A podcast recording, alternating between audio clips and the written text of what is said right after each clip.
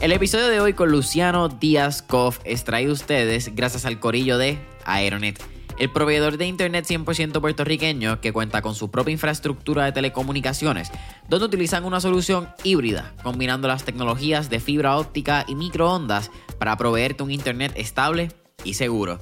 En estos tiempos, familia, donde el trabajo remoto y el work from home se han convertido en la nueva normalidad, tener un internet rápido no es lo suficiente.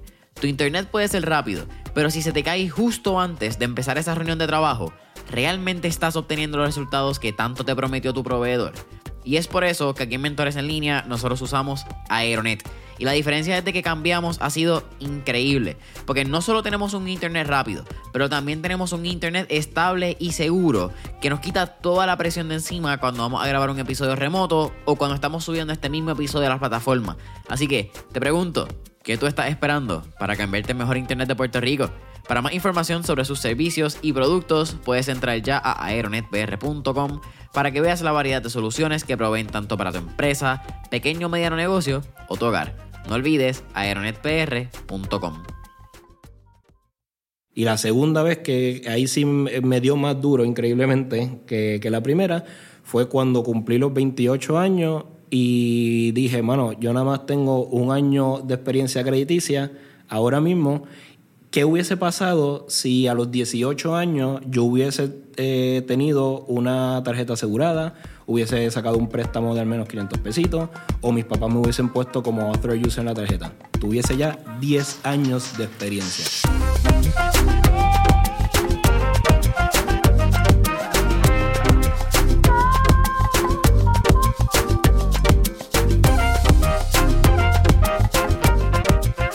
Es la que hay familia? Mi nombre es Jason Ramos y bienvenidos a Mentores en Línea, un podcast donde hablamos con empresarios e influencers responsables por las marcas más destacadas, para que así conozcas quiénes son tus mentores en línea. Y en el episodio de hoy me acompaña Luciano Díaz Koff, quien es inventor, ingeniero, empresario y autor del libro Freedom in Credit Cards. ¿Qué es la que hay, brother? Bienvenido al podcast. Va, la que hay, por fin. tiempo. Oye, eso es bien loco. Eh, Mano, tengo el placer de conocerte hace mucho tiempo. No nos veíamos hace mucho tiempo a la misma vez. Y salió el libro. Al fin, al fin salió, salió el libro después de bueno, más de un año en esta. Salió, está, está físico, está publicado. Mano, es loco porque yo me acuerdo haber hablado contigo la primera vez de cuando salió el instituto, cuando sale el profesor Eric esto fue hace casi tres, años. Casi tres años. Yo estaba viviendo en Nahuabo. Eso fue 2018. 2018. Verano, 2018. Sí, después de NGS. Sí, pero nosotros habíamos hablado de esto antes, el verano antes de María. Claro. Que es que estábamos empezando a descubrir todo esto. Que fue loco porque esa semana de María nosotros estábamos juntos. Como cuando llega esa primera orden fue como que, ah, esta nos va a partir por la mitad. Sí. Como que fue eso. son, son muchos momentos. Mano, eh, creo que felicidades. Freedom in Credit Cards. Eh, lo más lindo del libro creo que es, y tú lo mencionaste en una entrevista previa, hay muchos libros en cómo reparar el crédito. Este libro te enseña a cómo crear el crédito y darte realmente un step by step guide de qué hacer si no tienes idea cómo empezar a crear un crédito y cómo maximizar el uso de tarjetas de crédito que tienen un estigma bien fuerte a nivel social. Sí, gracias, correcto. Eh, y eso fue lo mismo que me pasó a mí. Eh, cuando yo quise sacar la, la, tarjeta de crédito, comenzar a hacer crédito, no tenía un step by step, no sabía por dónde comenzar, no sabía lo que significaba. Y ahí fue que empecé a estudiar y con los panas compartiéndolo de lo que estaban haciendo, ellos me estaban diciendo eh, lo que estaban haciendo ellos y pues a través de la experiencia, pues nos dimos cuenta que hay muchos misconceptions, hay muchos conceptos erróneos alrededor de las tarjetas de crédito y ahí fue que me di a la tarea de no solamente plasmar mi experiencia con las tarjetas en el libro, sino también eh, atacar esos conceptos erróneos. Mira, vamos a hacer esto rapidito antes que se me olvide, porque ya se me iba a olvidar, así que tengo que sacarlo del medio. El libro está disponible en Amazon. Las primeras cinco personas que compartan este episodio taguen Luciano Díaz Koff y taguen a Mentores en Línea en el Story. Esas primeras cinco le vamos a regalar la versión digital que está disponible ahora mismo en Amazon. Así que, repito, primeras cinco personas que compartan este episodio, no me importa si es screenshot o si es en Spotify, simplemente compartan la foto, taguen Luciano Díaz Koff, Luciano 2C, 2F. Sí, correcto. Sí, exacto. 2 c Luciano, 2F Koff. Sí. Mentores en línea. Y esas primeras cinco personas le escriben a Luciano, me escriben a mí y se las vamos a estar dando. Listo. Vamos a hablar entonces un poquito de, antes de llegar al libro y hablar de crédito itself y todo lo que, lo que contiene, quiero hablar yo creo de, del joseo, que fue hacer el libro. Como que es un lado que quizás si estudiaste literatura o estudiaste cualquier mierda que, que escribe, pues puedes decir, ah, si escribir un libro es fácil, tienes un compendio. Tú eres ingeniero, es otra mentalidad, estamos hablando de números, estamos hablando de resolver problemas. Eh, estos son horas largas, eh, fue un proceso, me cabe y me consta y Saludos al profesor Eric Coster, que como quiera no creo que escuche esto, no hablo español. Algún pero, día, algún día. Sí, eh, hay que darle unas clasecitas y que venga a Puerto Rico. pero, uno, ¿cuál es esa metodología, al fin y al cabo, de, de realmente sentarte a producir y a parir un libro? Porque esa es la palabra, es fucking parirlo. Y dos, cuéntanos lo que se siente ser autopublicado. Porque cabe que consta que la campaña fue a través de Indiegogo, fue, bueno, eh, self-funded, podríamos llamarlo, ¿verdad? ¿Ese es el término correcto? Bueno, bueno no es eh, self-funded, pero es... Fue, fue crowdsourced. Crowdsourced. Eh, crowdfunded. Exacto. Eh, gracias al apoyo de todas las personas eh, que, mano, confiaron en mí, que me dieron eso, esos primeros 5 mil dólares de, de apoyo. eh, para poder hacer el libro, poder publicarlo, que me ayudaron y participaron en la toma de decisión de la portada, de cómo se iba a ver, que pudieron leer los primeros capítulos y darme feedback de eso. Eh, la experiencia está genial, es un sentimiento nuevo ser, autor publicado. Y aunque fue self-published, um, no, no tal así porque es a través de, de la editora New Degree Press, que es la que se encarga de pues que buscar el ISBN, que estén correctos, que los títulos estén correctos. Y ahí pues ellos le adjudican el número no solamente al ebook, sino también al, al libro en físico. El proceso de escribir un libro, yo no sabía cómo hacerlo, como mencionaste. Esto es de. Pues, mi background es ingeniería, es buscar soluciones, eh, es algo que ya está, por decirlo así, a unos parámetros. Gracias a Dios, a través de. con el profesor, pues pude adquirir nuevas destrezas, nuevas herramientas. Aprendí a hacer entrevistas, aprendí a cómo redactar, aprendí a hacer los párrafos y, la, y usar palabras de puente. Y fue, fue un proceso de, de ocho meses de clases todas las semanas, de una a dos horas, de grupos y sesiones de estudio los fines de semana, donde tenía, yo tenía días y noches, que era cuando mayormente podía escribir, eh, que no escribía nada. No escribía nada, no me salía nada, no sabía ni cómo empezar eh, la, la, oración, el párrafo o cuál era la primera palabra que iba a usar. Y tuve también fines de semana que me sentaba y escribía 2.000, 3.000, 4.000 palabras. Y eso lo tenía por dos o tres días y después me iba en blanco y no había forma ni estrategia para sentarme a escribir. Así que bien real lo que se conoce en inglés como este writer's block. Eso existe, eso existe. Y algo que me funcionó, que lo, lo compartí con la editora, fue eh, construir legos. Construir legos, este, porque así eh, yo distraía la mente de lo que estaba haciendo, de, de, estar concentrado tanto en escribir y en buscar información en las tarjetas de crédito, y hacía eh, un ejercicio manual que mm, tenía instrucciones que no es como escribir que pues uno tiene que, que, que, ir haciéndolo a la marcha. En este caso no era, yo me distraía eh, construyendo, construyendo los legos, construyendo las, las, cositas y a través de usar las manos iba resolviendo los problemas en la mente y ahí de la nada cachaba una idea y me dejaba lo que estaba haciendo y entraba, entraba a escribir. Está, está el garete de mano, en verdad. eh, felicidades nuevamente. Creo que es súper cool lo que estás haciendo. Creo que educar en tarjetas de crédito, eh, propósito Mentores en línea siempre ha sido poder crear un espacio de información y de inspiración para es que, que yo no tuve cuando empecé. Y eso específicamente que tienes en tus manos que es el libro es algo que no existía cuando yo empecé a crear crédito. Yo empecé a crear crédito a, a los 18 años y fueron semanas de buscar cómo yo podía abrir una cuenta de crédito una tarjeta de crédito que yo pienso que lo hice mal porque ya estaba en universidad y realmente no abrí una Discover, abrí una Secure, pero eso podemos hablarlo más a fondo quizás pero es complicado y por lo menos hasta cuando yo empecé a crearlo en Puerto Rico necesitaba 21 años para sacar una tarjeta sí. de crédito. No sé si todavía sigue sí. siendo así.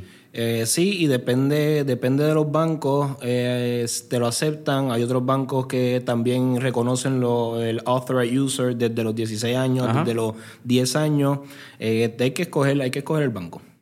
Esa para authorized users necesitas también buena relación con tus papás, que tu papá te, o algún familiar conocido. O un colega, alguien, alguien, que te extienda la confianza. Que está, está, está, difícil, compadre. Pero anyhow, vamos a hablar un poco de, de lo que es el crédito, lo que son las tarjetas de crédito. La pregunta yo creo que es más fácil y, siempre es buena para empezar el podcast. En arroz habichuela, que es el crédito, y en mismo arroz habichuelas, ¿cómo uno puede empezar a crearlo? Excelente, me encanta esa pregunta. El crédito es una herramienta financiera que tú puedes usar para abrir puertas que normalmente el dinero cash no te, no, no te abre, no te da acceso. En otras palabras, el crédito te permite a ti accesar eh, tasas de interés mucho más bajas y preferenciales que a través del cash pues no, no pudieses hacer porque normalmente uno usa el cash, hacer la transacción y se acabó si tú fueses y tuvieses el conocimiento que tienes hoy en día, mirando tus 18 años, ¿verdad? ¿Cuáles serían tus primeros dos o tres pasos que tú darías para empezar a crear tu crédito? 100%. Pues top 3. Yo le diría a mis viejos, añádeme como authorized user, papá tuvo una tarjeta, mami una tarjeta. Eh, abriría una tarjeta asegurada, que eso es como, por decirlo así, un micro préstamo donde voy al banco y, por ejemplo, el Banco Popular acá, eh, coge 250 dólares, ellos me dan una tarjeta con un balance de 250 dólares, en caso que no lo pague, pues ellos ya están asegurados, y comenzaría con un préstamo, eh, un préstamo sencillo que puede ser eh, codueño mi, mi, papá o mi mamá, o un credit builder loan, un préstamo para crecer crédito que va a tener el mismo efecto. La intención de eso es pues, poder tener unos pagos a tiempos y completos que ayuden a, construir tu, tu crédito. Así que yo haría esas tres cosas de inmediato. ¿En qué momento o cuál es ese aha moment, para no ser redundante con la palabra, en la que tú te das cuenta que, mano, de verdad hace falta una educación en lo que es tarjetas de crédito? Que pues yo creo que es lo que le abre paso al libro. Ese es como que. Sí. Esa epifanía antes. Pues la primera vez fue cuando fui ya por fin, luego de estar cuatro años trabajando, teniendo mi propio negocio, generando ingresos Fui, ahorré lo suficiente para ir a comprar la casa, voy al banco y el banco me dice que el, el mejor interés que me puedo ofrecer es de un 8%. Y bueno, yo le digo como que tú estás loco, eso, eso no puede ser. Yo sé que tú ofreces 3 y 4%. Es una buena, por decirlo así, una buena economía, una economía que, que, es sólida. Me dice, sí, sí, lo que pasa es que tú no tienes un historial de crédito. Tú no tienes una empírica la cual yo puedo usar para basarme en prestarte dinero. Y yo, ok, ¿y qué significa eso? Pues que tienes que hacerlo, no hay de otra. Esa fue la, primera vez que después de tanto trabajo, de tanto ahorro, eh, no, no, pude, no, no, pude comprar la casa. Y ahí me despertó la, la, la, intriga a conocer qué es crédito, cómo funciona y cómo lo comienzo. Y la segunda vez que ahí sí me dio más duro, increíblemente, que, que la primera, fue cuando cumplí los 28 años y dije, mano, yo nada más tengo un año de experiencia crediticia ahora mismo. ¿Qué hubiese pasado si a los 18 años yo hubiese eh, tenido una tarjeta asegurada, hubiese sacado un préstamo de al menos 500 pesitos o mis papás me hubiesen puesto como author user en la tarjeta? Tuviese ya 10 años de experiencia. ¿Qué son 10 años de experiencia comparado a un año? Mucho. Mucho, mucho, mucho, porque ya con 10 años de experiencia ya tú tienes un, historial casi súper sólido que los bancos te van a estar llamando a ofrecerte dinero en vez de tú tener que ir a donde ellos a buscar el dinero. Tú hablaste de empírica y yo creo que nos podemos ir un poquito profundo en esta conversación. Hay distintos tipos de, de FICO que FICO pues, no es necesariamente la empírica, pero es un nivel de métrica que utilizan los bancos. Me corrigen más o menos en las palabras. Es un credit scoring model. es un modelo, para, para, el credit score. Ok. Los distintos FICO, hay distintos FICO para distintas, sea la tarjeta, el FICO para préstamos personales, para casa, todo va a variar y un balance. ¿Cuál tú crees que es la mejor manera para uno comenzar en términos de esos FICO, siendo pues eh, no sé si la palabra es vanguardista, pero mirando un futuro, sabiendo que quizás, y esto fue lo que a mí me pasó reciente, hablando de la, de la experiencia, ¿verdad? Porque esto no son recomendaciones financieras, esto es basado en experiencias tanto de Luciana escribiendo el libro y yo voy a hablar un, poquito de las mías personales. Pero voy a sacar un préstamo exactamente para eso mismo, para entonces empezar a, build out, aunque ya tengo mis tarjetas de crédito, pero para expandir en otras áreas de mi, mi crédito, ¿verdad? Esa, esa relación que tengo. Cuando voy, lo que me ofrecen, creo que fueron como mil, dos mil dólares. Porque aunque sí tenía un tremendo, una tremenda empírica por el FICO 8, creo que esta tarjeta de crédito, el más reciente, creo que ahora está en FICO 9, creo que yo estaba mirando FICO 6 o FICO 5, uno de esos números. Entonces no machaba. Y en ese momento para mí fue como que, wow, espérate, esto es bien interesante. Y me molesté porque fue como que, pero qué cojones, porque tengo que tengo que aceptarlo, porque si no lo acepto nunca empiezo a crearlo, pero si digo que no, tampoco tengo otra opción porque ningún banco me va a prestar más. Claro. So it's kind of a weird relationship cuando vas entendiendo en estos primeros pasos, porque tampoco te lo enseñan en la escuela. Para nada, para nada. Eh, yo vine a aprender de esto en los últimos años y fue a cantazo puro y a través de las experiencias de, los colegas y amigos. Eh, para comenzar, FICO es, es el modelo crediticio ellos lo que hacen es, ellos tienen su propio modelo, su propio algoritmo, su propia ecuación, que de, de todo lo que influye en el crédito, ellos te dan un número. ¿Qué es todo lo que influye en el crédito? Pues cuántas tarjetas tienes, la experiencia que tienes con las tarjetas, los hard increase, eh, si, te, si no has pagado en, en algún, alguna tarjeta, y también el tipo de, eh, de crédito que tienes. Ese es el credit mix. En esto me refiero que no solamente hay tarjetas, eso también incluye los préstamos hipotecarios, los préstamos para el carro, los préstamos personales, hasta los préstamos estudiantiles. Así que si ustedes me están escuchando y están pensando, mano, pues yo no tengo un préstamo personal, no tengo una tarjeta de crédito, yo tendré, yo tendré un credit score. Pues sí, lo vas a tener si tienes un préstamo estudiantil que, que ya está reflejado en tu, en tu historial. Eh, lo que pasa con el FICO 8, FICO 9, FICO 6, depende de los bancos. El más nuevo es el FICO 9, que es el modelo nuevo de, ellos, y no todavía no todos los bancos lo han adoptado. Hay bancos, por ejemplo, que todavía, como te pasó a ti, están usando el FICO 6. Hay banco, la mayoría de los bancos, el 90% del mercado, está usando el FICO 8. Pero eso solamente en lo que es para las tarjetas de crédito y ese tipo de, y ese tipo de cosas. Exacto. Cuando vas a un préstamo de hipotecario, ya eso es FICO 567. Cuando vas a un préstamo de carro, eso es 234. Y todo banco usa su, la versión que ellos entienden es la mejor para, para determinar cuánto dinero te prestan. Así que it's a, it's a gamble. Ok. Vamos a hacer, yo creo, dos preguntas puntuales. Ajá. Una, ¿por qué tenemos que empezar a perderle el miedo a las tarjetas de crédito? Y dos, ¿por qué no solamente perder el miedo, también tenemos que romper el estigma que hay con la educación de la misma? ¿Cuál quieres que te conteste primero? En orden. Vamos con, con por qué tenemos que perderle el miedo. Que yo creo que es lo más común. Sí, sí, sí, sí. Hay un miedo increíble, fantasmal a las tarjetas de crédito y yo, yo partí del lado de desconocimiento.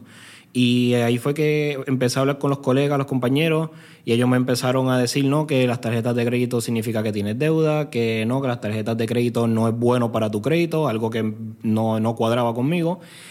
Hay que perderle el miedo al crédito como tal, porque es una herramienta financiera disponible para todo el mundo. Eso te va a ayudar a, que, a poder conseguir, adquirir otros productos financieros en el mercado que normalmente no están eh, available para ti. En otras palabras, la mayoría de nosotros no vamos a poder, incluyéndome, no vamos a poder comprar la casa de nuestros sueños cash. En otras palabras, no, yo no voy a poder trabajar 10 años, 20 años ahorrando con el mismo salario porque en estos tiempos tan cambiantes que se mueven tan rápido, uno siempre está buscando y mejorando bien poca gente va a poder tener ahorrado 300 mil dólares para ir al banco y comprar la casa cash. Eso, eso para mí, para la mayoría de nosotros va a ser irreal. Ahí es que entra el crédito. Ahí es que con la educación financiera, conociendo cómo funciona el crédito, usted puede ir al banco, decirle, yo tengo esta intención, tengo este dinero, estoy preparado, tengo una buena base, pues en vez de, también, en vez de perder 300 mil dólares de cantazo, pues bueno, vas, vas comprando el producto, vas comprando la casa, vas comprando el carro a plazo, que eso, si tienes la educación financiera y tienes la disciplina, no vas a tener ningún problema ni al corto, ni mediano, ni largo plazo. Es más, te va a ayudar. ¿Por qué crees que tenemos que romper el estigma de la educación? Todavía, todavía no, no entiendo por qué eso no, no se hace. Todavía no entiendo por qué no se educa a las personas en todas las herramientas financieras, porque esta no es la única. Tenemos lo que son las giras, los 401k, los ahorros, cómo, cómo funciona una simple cuenta de, de, de cheque, cómo, qué yo hacer, estoy ingresando cierta cantidad de dinero, qué hacer con mi dinero. Y bueno, y te lo digo yo que, que, mi background en ingeniería mecánica, a mí en ningún momento me dieron una clase en las dos universidades que estudié sobre, sobre, sobre esto, no, ni una clase introductoria. Yo vine a aprender a, a, cómo abrir una cuenta, cómo sacar una tarjeta de crédito, cómo, cómo tener distintas cuentas cuando empecé con los negocios. Porque todos sabemos acá que no podemos tener una cuenta donde, donde se basan todo, todo el dinero. Claro. Tenemos que romper ese estigma porque si no son como, como lo estaba hablando con un colega, son las cadenas generacionales. Tenemos que romper con esas cadenas generacionales y la única forma que nosotros tenemos para hacerlo es a través de la educación financiera. Son las creencias por herencia que adquirimos. Sí, sí, sí, me pasó. Mis viejos siempre me dijeron, saca una tarjeta de crédito para que puedas comprar una casa. ¿Cómo esas dos cosas se relacionan?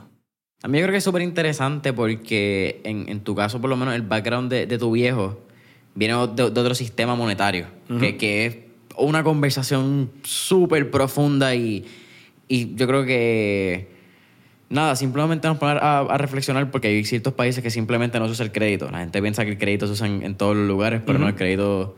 Estados Unidos, quizás Europa, es lo más avanzado que tienen. Eh, Latinoamérica lo usa bien poco. Latinoamérica sí. es mínimo.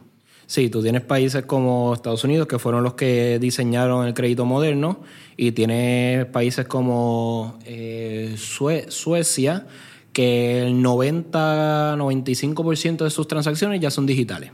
Así que wow. tienes, eh, pero eso trae un problema, que es otra conversación, donde tienes un segmento de la población que no está tan al día con, la de, con lo digital y se están quedando un poquito atrás.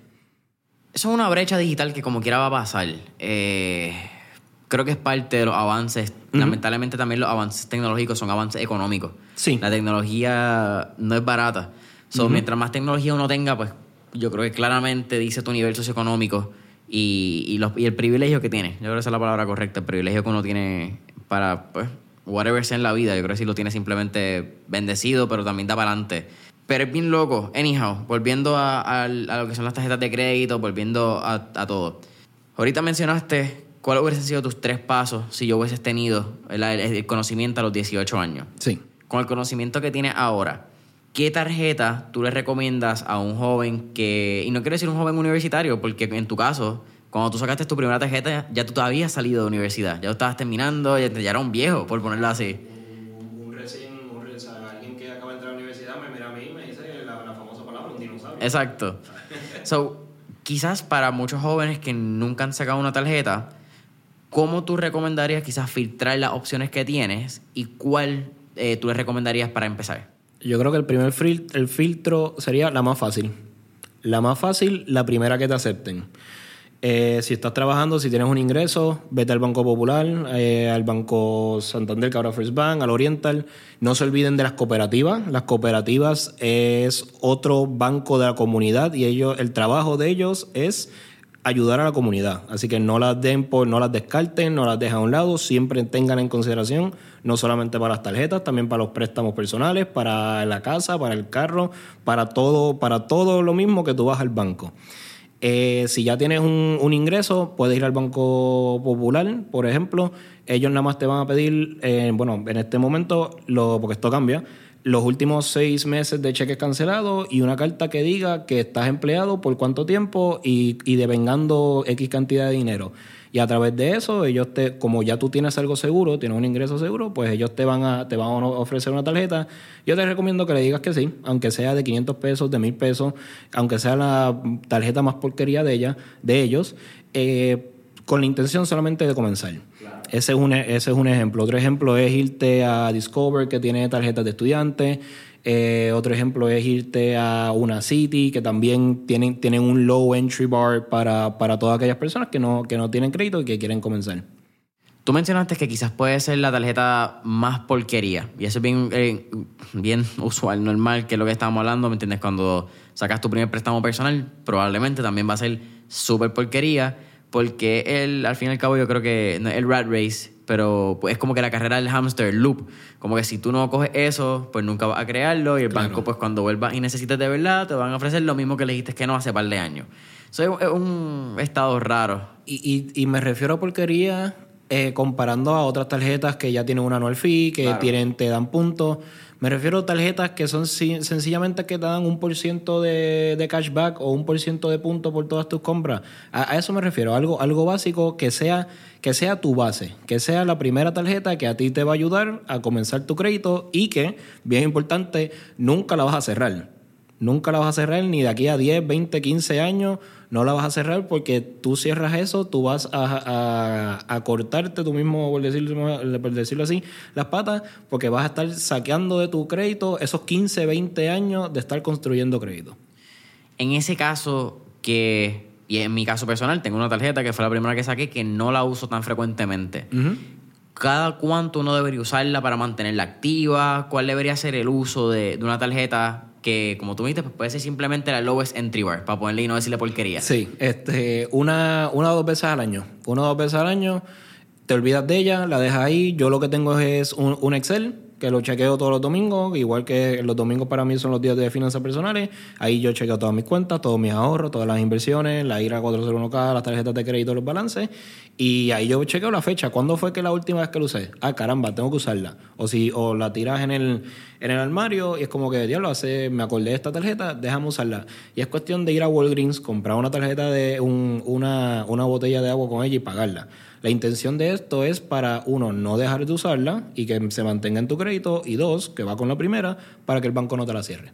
Así que esa tarjeta que no usas nunca, sácala a pasear una vez, paga una tarjeta, una, una botella de agua y la vuelves a guardar.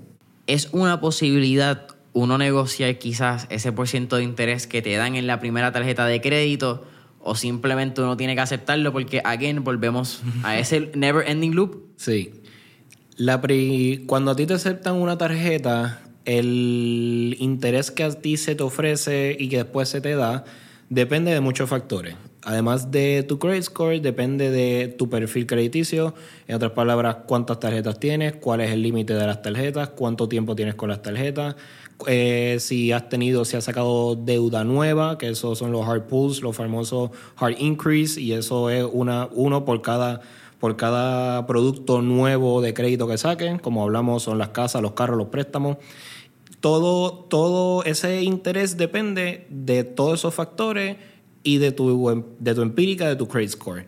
La primera vez que tú sacas, o, el, o cuando sacas esa primera tarjeta, a ti se te va a ofrecer eso.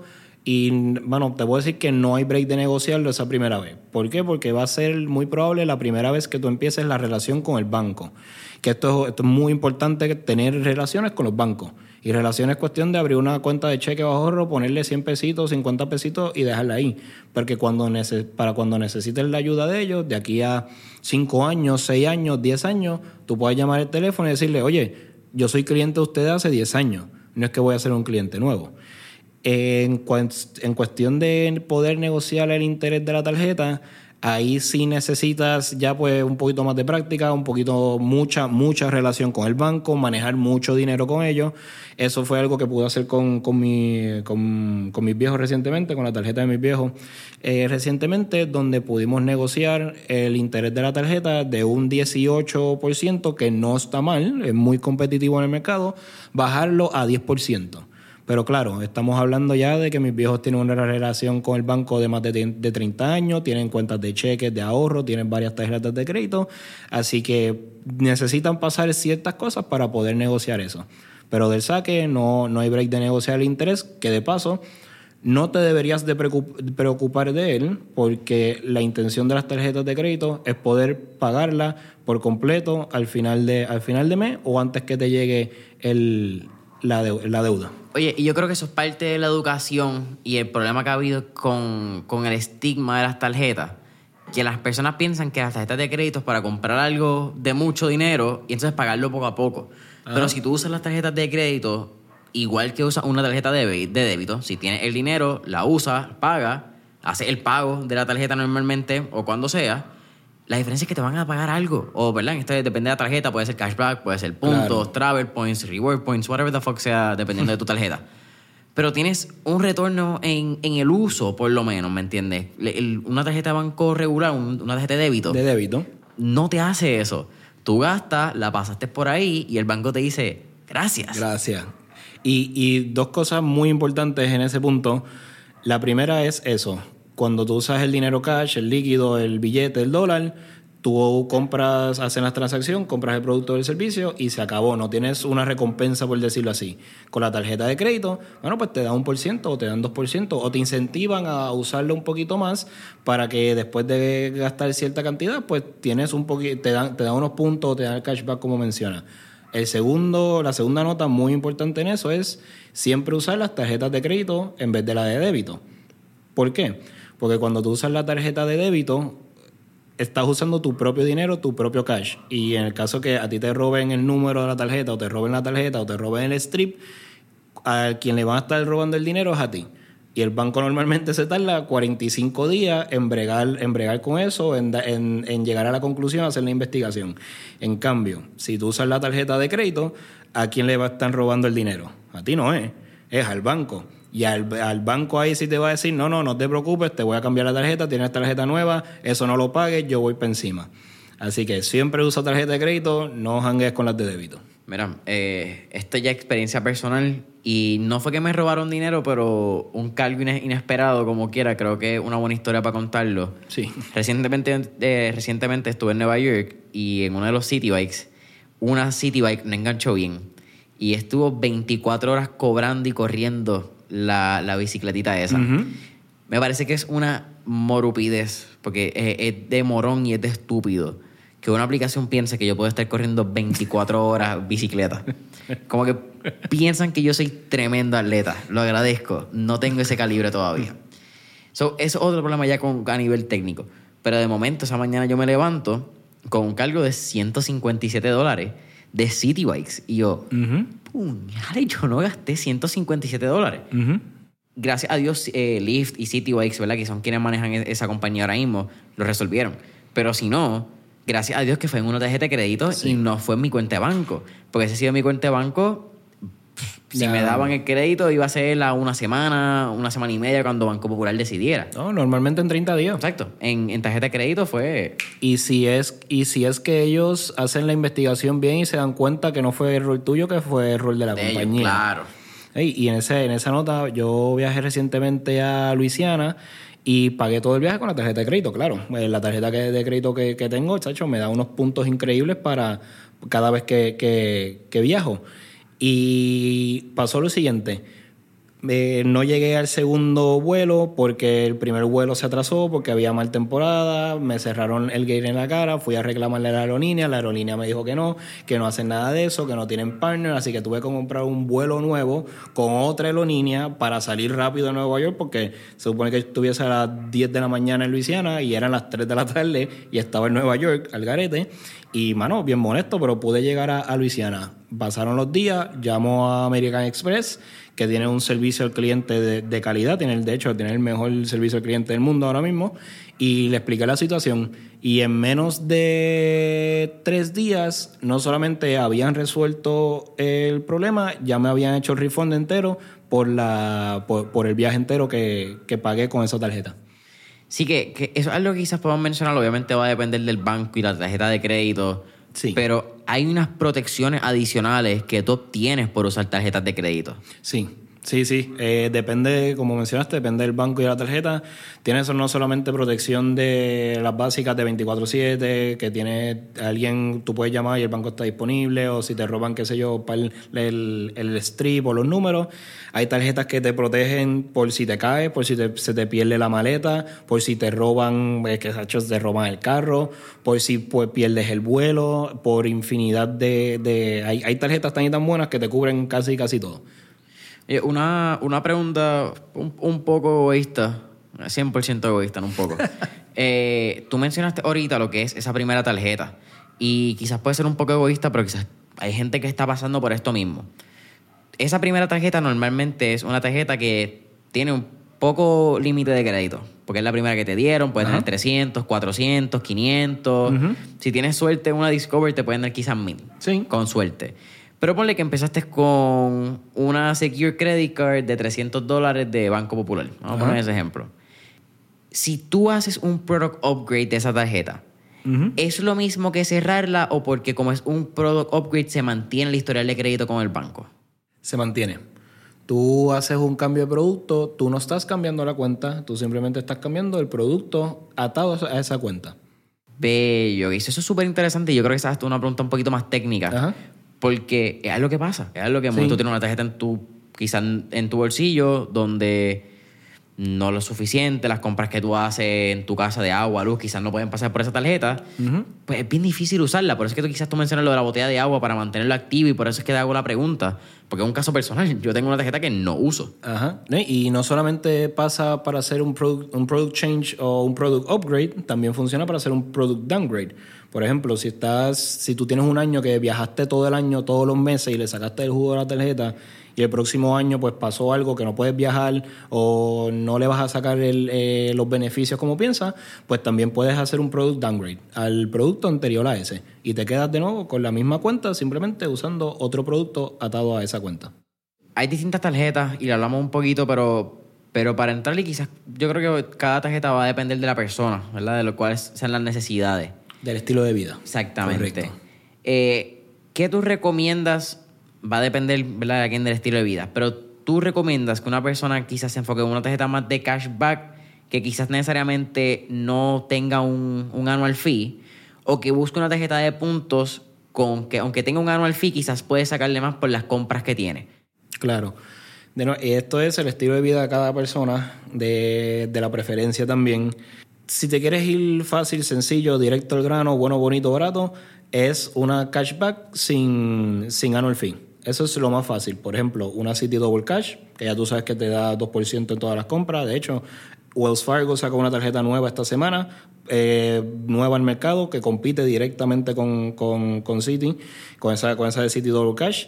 Eh, eso es lo, lo, mano, lo más fácil, eh, lo más sencillo, una tarjetita que te da 2%. Siempre asegúrense que sea 2% o más, por favor, porque un por ciento en verdad es- no, no vale la pena. Claro, una vez salgas de, de, la, de la primera tarjeta, de la tarjeta inicial. Sí, sí, no, no quieras de primera tarjeta tener una de 6%, ¿me entiendes? No hay break, no hay break, no hay break, no hay break. Bueno, sí, sí hay break, pero tienes que empezar antes con, como te comenté, con los authorized users, con Claro. un préstamo, ese tipo de cosas. Si no puede ser de cero el, tu, o tu historial crediticio. Sí. Tienes que tener por lo menos algún tipo de, de Tienes que, tener, tienes que tener historial y experiencia. Yeah. Y eso, eso es la, la, la tarjeta. La mejor tarjeta, yo creo, que puede ser una tarjeta que te dé un 3% o 4% en punto en, en lo que más que tú usas o lo más que, que pagas, que en mi caso es comida y gasolina. Y eh, eso es lo que pues, ahora durante la pandemia es lo, más que las personas han gastado en comida. Así que una tarjetita que te dé el, el mayor beneficio por, por esos pagos que tú estás haciendo, esa, sí, esas compras que estás haciendo casi diariamente. Pero de nuevo, se va, hay que, se va a adaptar. Ustedes no adapten su estilo de vida a las tarjetas, adapten las tarjetas a su estilo de vida. Boom. Mira, cuando uno es quizás pequeño empresario, dueño de pequeño negocio, uno, eh, bueno, gente que quizás salió de un estilo de vida corporativo, que cuando tiene una, una corporación y te pagan ya directamente y te deducen de tus planillas, yo creo un poquito más fácil tú sacar tarjeta porque puedes comprobar tus ingresos.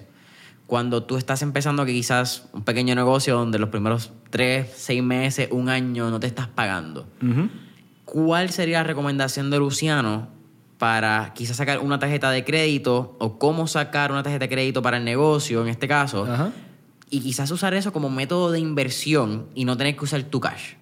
Genial, excelente pregunta. Con mis años de experiencia, que son pocos, eh, comparado pues allá a los que tienen 30 años, lo- la primera ley, lo que he aprendido por cantazo es págate. Lo primero que tú vas a hacer es pagarte. Págate primero, págate, pá- págate.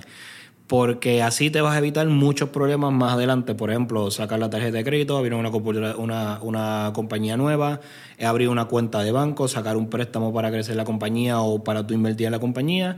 Así que páguense primero. Segundo, abrir una tarjeta de crédito para la compañía es bastante fácil. Es lo mismo que abrir una tarjeta de crédito para, para la persona. Simplemente que en este caso vas a tener una compañía y esa tarjeta de crédito va a estar atada a tu compañía. La mayoría de los bancos te los van a aceptar siempre y cuando tenga una garantía, una garantía personal. En otras palabras, tú.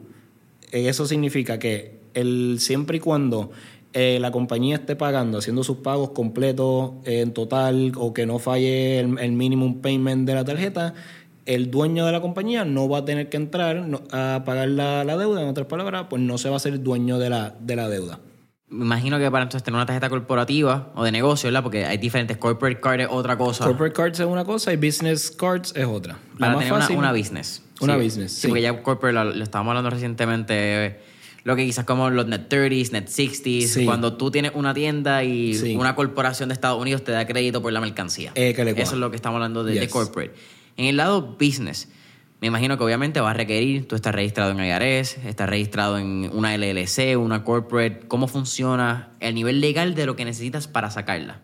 Eso es excelente. Yo tengo un capítulo entero de eso de, en el libro, se llama Business is Business. Bello. Y Puedes tener la LC, que está cool, está genial. Eh, te van a pedir, pues claro, el número de la, de la identidad. esto depende también del banco. Cada banco tiene su, su, escrutinio.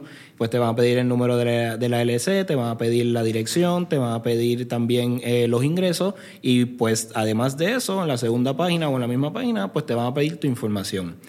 Si tú tienes, eh, tienes tu propio negocio o, tiene, o eres sole proprietorship, que hace, eres por cuenta propista, por decirlo así, que manejas un Airbnb o eres babysitter o eres Uber o das servicio a tus panas por 100 pesitos, todos ustedes pueden sacar una tarjeta de business, eh, pueden sacar una tarjeta de business, una, una tarjeta de, crédito para, para, el negocio. La diferencia es la forma que lo vas a, a solicitar, si es para una LLC o si es para un cuenta propista. Y en verdad la única diferencia entre esos dos es el nombre que va a salir en la tarjeta. Sí, exacto, ¿verdad? Porque son hasta las mismas tarjetas. En el caso de American Express, de momento tú miras, entras al website, como que, ah, so, mismo color.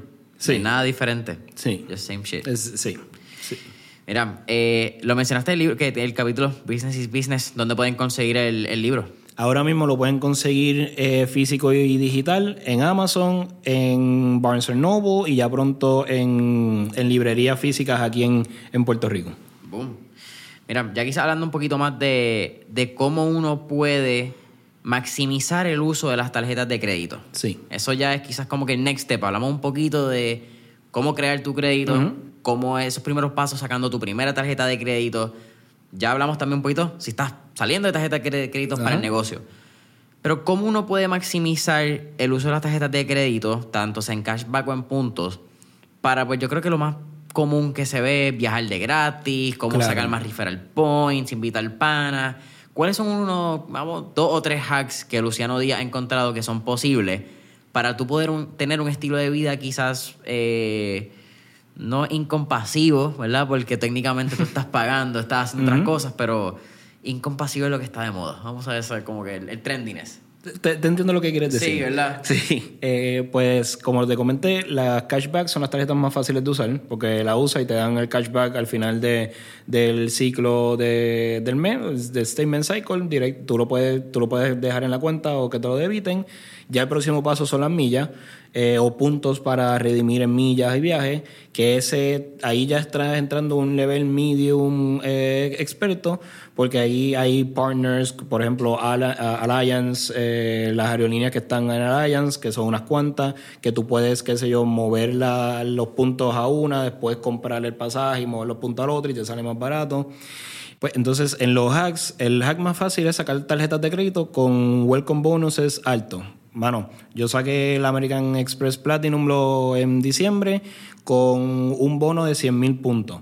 Para, y 100 mil puntos, para que tengan una idea, dependiendo de la fecha y el rate, un viaje ida y vuelta a Nueva York son 38 mil, 40 mil puntos. Así que viajo de gratis, lo que pago son los impuestos, que serían 40, 60, 60 pesos. Eh, hay tarjetas también, acaba de salir la, la Chase eh, Sapphire Preferred, que de nuevo le pusieron 100 puntos, un bono de, de 100 mil puntos. Eh, que eso es cuestión de sacarla y usarlo. ese, mano, no, no, es tanto, es mitad hack, es mitad saber cuándo hacerlo. Claro. Porque vas sacando las tarjetas, vas acumulando los puntos y los vas usando.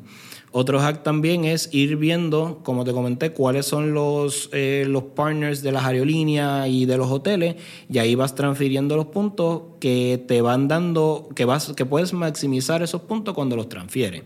Eh, un ejemplo de Chase que te lo dice a la soltar, mira, pues usa 4 mil dólares, te doy 100 mil puntos, en otras palabras son, mil dólares, pero si lo usas para viaje, automáticamente con nosotros, tienes, yo te doy 1.250 dólares o, 100, o 125 mil puntos para viaje. Esos son, mano, los detallitos, las cosas, las cosas fáciles que puedes usar con las tarjetas de crédito para, para irte de viaje de gratis o pagar, pagar las cosas. Siempre recomienda entonces eh, eso tiene una palabra y se me olvidó, eh, transferir los puntos desde las aplicaciones internas o comprar los pasajes siempre de los partnerships o las plataformas que te ofrezca tu banco, ¿verdad? Porque va a depender del banco. Discovery tiene su plataforma. Y sus American, partners. Exacto, American Express también, City, etcétera. Correcto, correcto. Se van a dar cuenta que la mayoría de los bancos tienen su propio portal de irse de viaje o de comprar productos y la mayoría son más caros ahí que si lo haces directamente en la aerolínea. Igual las tarjetas te honran eh, los puntos o, o el, o, sí, los puntos del cashback que te dan cuando compras directamente eh, a la aerolínea o al hotel. No, no, no siempre lo hacen cuando compras a través de Kayak y esas, y, esas- y esas plataformas que te dan un resumen de todo. No, tiene que ser directamente con la con, con, con el hotel o con la aerolínea. Pero también uno también puede tener ciertos beneficios dependiendo de las tarjetas, si lo compras directamente con la aerolínea, con los hoteles. Sí, so- 100%. Esa, esa tarjeta que, que te comenté, la, la American Express Platinum, macho, me da, me da en el- si yo la uso para ir al Hilton o el Marriott, me da beneficios ya de solamente rentar ahí. claro. Me, me hacen el automatic upgrade, me dan el wifi gratis, me incluyen, eh, ¿cómo se llama? Desayuno continental para dos personas.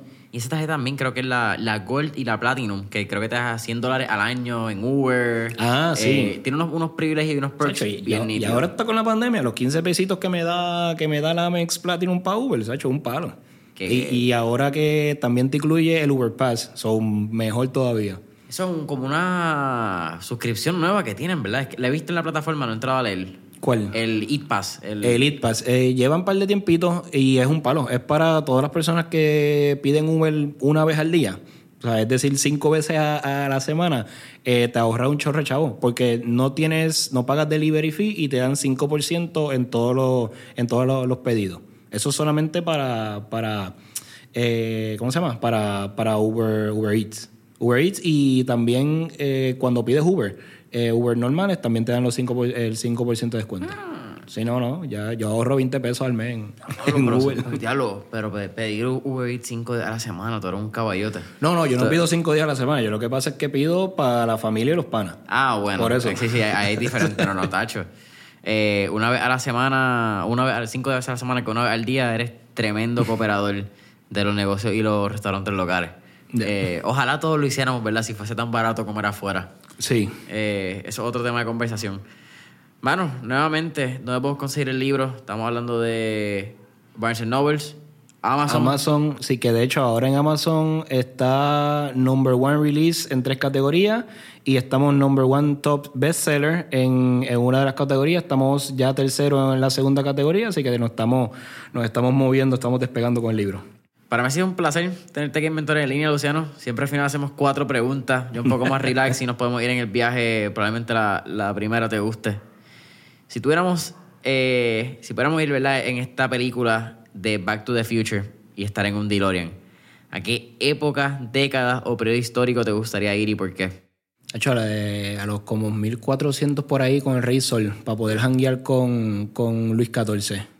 Diablo, ahí me vas a tener que dar una clasita de historia. Sí. Cuéntame un poquito más. Ay, me cogiste. Eh, mano, para los 1400, yo creo que fue mediados o final de los 1400, pues ahí está Luis XIV, que es el rey de Francia, que es conocido como el Rey Sol, porque, hermano, ese macho tenía una visión de, de- de- de que Francia sea el punto, el centro de- del mundo y casi del universo. Y de ahí es que para esa, eh, esa época, ese periodo, es que salen, hermano, eh, los bailes, la etiqueta de vestir, la etiqueta de, de comer. Eh, creo que no sé si ahí o más adelante es que sale lo que es el champán francés. Ajá. Eh, so, ese tipo de cosas. Y también, pues me gustaría ser pirata. Yo. Sí, pero de pirata te queda con la barba y el pelo ahora. De hecho, el pelo, el pelo La, van a verlo en la foto. Mr. Luciano Díaz tiene para dentro las cabelleras eh, más envidiadas ahora mismo, yo creo, en, la, en la isla de Puerto Rico. si algún día tu, tu novia, tu esposa está buscando tips de pelo, ese es el segundo hobby de Luciano. Pero eso es calladito, eso es calladito, eso nadie lo sabe. Eso es callado. Mira, segunda pregunta. Tenemos un playlist en Spotify que se llama Mentores en Línea, el playlist, donde Ajá. tenemos todas las canciones que motivan y pompean a nuestros entrevistados. Así que, con eso dicho, ¿qué canción motiva o pompea a Luciano Díaz? Life is Good. Life is Good de Drake con, con el otro tipo, se me olvidó. Ay. Yo no escucho Drake, so no sé. Ah, pues nada, pues tremenda. Esa fue, esa fue la canción que usé para anunciar que estaba levantando fondos para el libro. Pero ahora estoy pegado con, con Puchito, con Zetangana, el español. Oye, El Zetangana está el madrileño. Me gustó mucho Hong Kong con... Con Andrés Calamaro. Hey. Y El Veneno, el remix con José Feliciano. Mano, Muchacho. oye, y la de Gypsy Kings también. Ah, con la húngara. Papi, trae la Gypsy Kings de vuelta. ¿Viste a el Tiny Desk concert de ellos? Ah, Bo, cho. yo quiero hacer eso con los panas. ¿Qué, qué? Nada más por joder, por la sí. mesa. Sí. Eh, mi hermana los otros días, eh, creo que fue la que puse esa de Hong Kong con mi hermanita. Y ella me miró y me dijo, ¿dónde carajo tú sacas esta música? Y yo, ¿dónde carajo tú has estado que no escuchas esta música? Como que, Exacto. deja de escuchar Harry Styles, deja de escuchar tanta música gringa, como que, de carajo. Era, tercera pregunta, ¿qué tres libros les recomendaría a nuestra audiencia?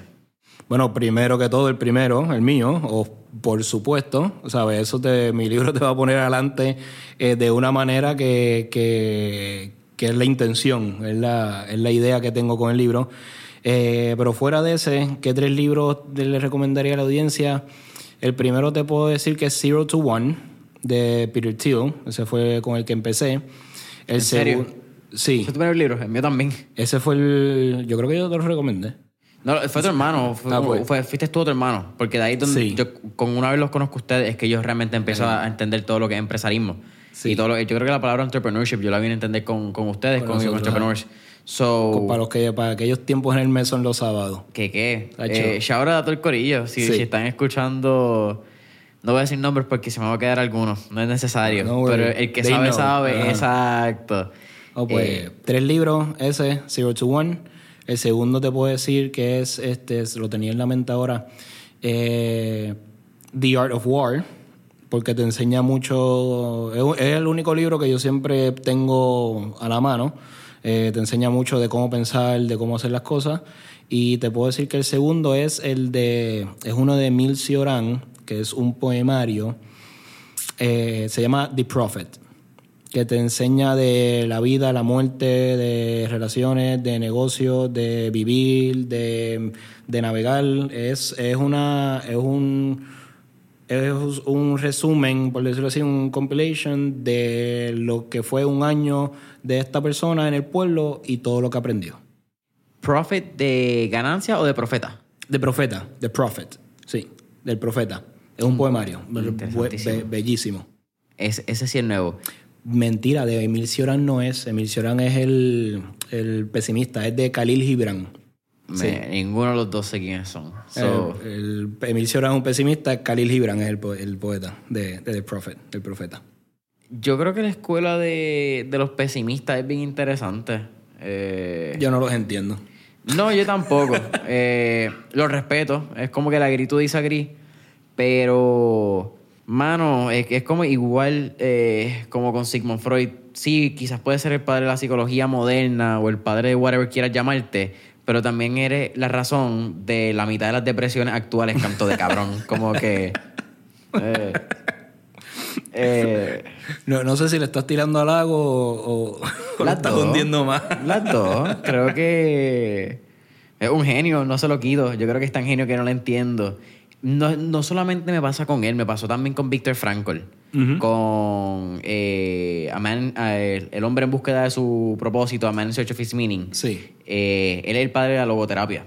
Ok. Igual no, no, no doy pie con bola. Me gusta quizás un poco más escuela, no es pesimista, busco un poco más el propósito, porque el propósito nos puede llevar en la vida todavía se me hace bien difícil entender esta conversación psicológica. No sé, quizás yo simplemente soy un poco más básico, como que dame mis principios de ser humano, de, de cavernícola, y yo soy feliz. Como que. Sí, yo, yo soy es cuestión de, de, de ser un tipo bueno, ayudar sin esperar nada a cambio, tener la fe fuerte y, mano, con, confiar en los demás, confiar que todo va a pasar y que va a estar bueno y que la gente es buena y que, la, y que la, buena, la vida es buena y nos quiere. Mano, just do good shit. Sí. Como que Sí, sí. eh, do good shit y cuando el, cuando esté- calma, el sí, y cuando esté lloviendo, mira la vida como it's a beautiful rainy day. Yo le dije eso mismo hoy a una amiga, eh, ¿qué pasa siempre después que llueve? Sale el sol. No te preocupes, todo va a estar bien. Es loco, ¿verdad? Eh, suena cliché con cojones. Eh, pero igual, tú sales un mal día, y en estos días que en Puerto Rico, yo creo que la pasada semana hemos tenido un clima bastante interesante. Llueve todo el día a las 4, 5, 6 para de llover y tú sales afuera y todo el mundo está tomándole foto al sunset. Sí. Pero nadie está hablando, todo el mundo está quejándose de la lluvia hasta que sale lo bueno. Y, y yo creo que simplemente puede ser una reflexión en la vida, que cuando, maybe triste, media buena, whatever, no sé ni cómo va a ser lo que voy a decir, pero cuando estamos en esos momentos malos, we're just going through them. Como que pues estamos jodidos. Sí. Y cuando de momento sale ese rayito de sol, lo aprovechamos. Eh, y creo que sería bien cool si simplemente podemos también, esos momentos que estamos jodidos, que estamos en el trabajo, mano, también disfrutándolos. Como de salir un día afuera y mojarse en la lluvia de vez en cuando es necesario. Y eso, y eso no solamente es una, una habilidad, una destreza de vida, también es la destreza de un empresario. Es ver o buscar o encontrar la oportunidad en, en todo lo que te está pasando o en lo que estás viviendo. Porque puedes decir, mano, estoy, estoy tomando eh, un descanso, estoy, qué sé yo, en baja porque no me sale algo, no, no logro lanzar, me pasó a mí que no lograba lanzar el libro y fue, ¿cuál es, what's the upside of this? ¿Cuál, ¿Cuál es la oportunidad en esto? Pues puedo descansar, puedo tener la cabeza fría para cuando salga, puedo, puedo aprovechar el tiempo, mejorar lo que me falta que mejorar y lanzar. Luciano, cuarta y última pregunta. Actually, última, última pregunta del episodio. Aparte de comprar el libro Freedom in Credit Cards, disponible en Amazon, Barnes Nobles y pronto en librerías locales, ¿cuál sería tu último tipo de recomendación para cualquier persona que está buscando, sea empezar o mejorar su crédito? Que empiecen, que lo hagan. Igual que, cuando me preguntan cómo comienzo un negocio, es comenzándolo, no hay de otra. Eh, busquen, busquen las tarjetas que les gusten, busquen los bancos que les gusten, vean cuáles, puedes buscar así mismo el search, este minimum credit score for esta tarjeta o el approval rate de esta otra tarjeta y tratarlo, tratarlo. Oye, a mí antes de que me aprobaran una tarjeta, yo ya yo tenía cuatro hard increase. Te, me acuerdo, eran dos de American Express, uno de Chase y uno de Santander, antes de que me aprobaran la- mi, mi primera tarjeta. Que ese fue todo el trial and error y de intentarlo y de ver cómo funciona.